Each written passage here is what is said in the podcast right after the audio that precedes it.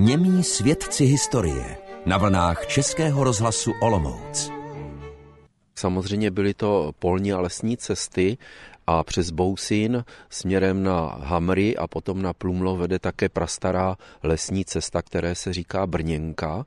A k mému úžasu se jí říká tak, protože vlastně tudy vede nejkratší spojnice Olomouce s Brnem a byla zřejmě využívaná v dávných dobách od středověku a určitě hlavně do té doby, než postavili císařskou silnici přes Prostějovíškov do Brna takže části té dálkové cesty jsou k nalezení ještě třeba u Rostání nebo potom blíž k Brnu. Hned na okraji na začátku stojí hájenka z roku 1903 a u ní je takový zajímavý palouk, na jehož okraji roste skupina stromů, jsou to staré duby. V tomto období jsou listy buku takové červeno-fialové, kolem je zelené jehličí smrků a na některých místech jsou takové světle žluté jehličky modřínu, které už opadávají. V roce 1898 bylo 40-leté jubileum panování knížete Jana II. z Lichtensteina a v tomto roce se v jeho polesích stavěly takové jubilejní kameny a v lese u Bousína byl zasazen jubilejní háj neboli duby knížete Jana. Bylo to celkem 58 dubů, z toho bylo 18 kusů dubů červených, 20 kusů dubů zimních a 20 kusů dubů letních.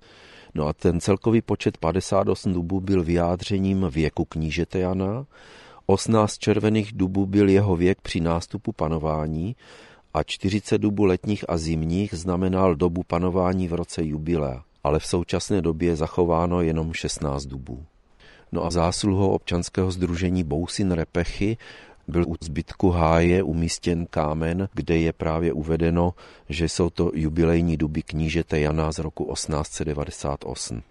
Pokud budeme pokračovat dál asi kilometr od tohoto háje, se nachází prastarý dřevěný kříž. Je to kříž jetelového typu a je už dnes bez ukřižování Krista, ale jsou na něm dole pozůstatky takového zdobení, je vyřezávaný a jsou zde zbytky modré barvy, takže byl kdysi zřejmě světle modrý.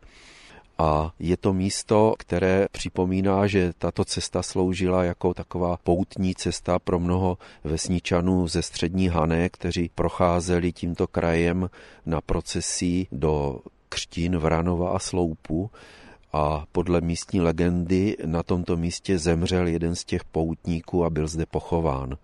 No a pokud projdeme ještě kousek dál, tak na druhé straně cesty je pomník Hajného, který zde byl zastřelen pitlákem 1. července 1903.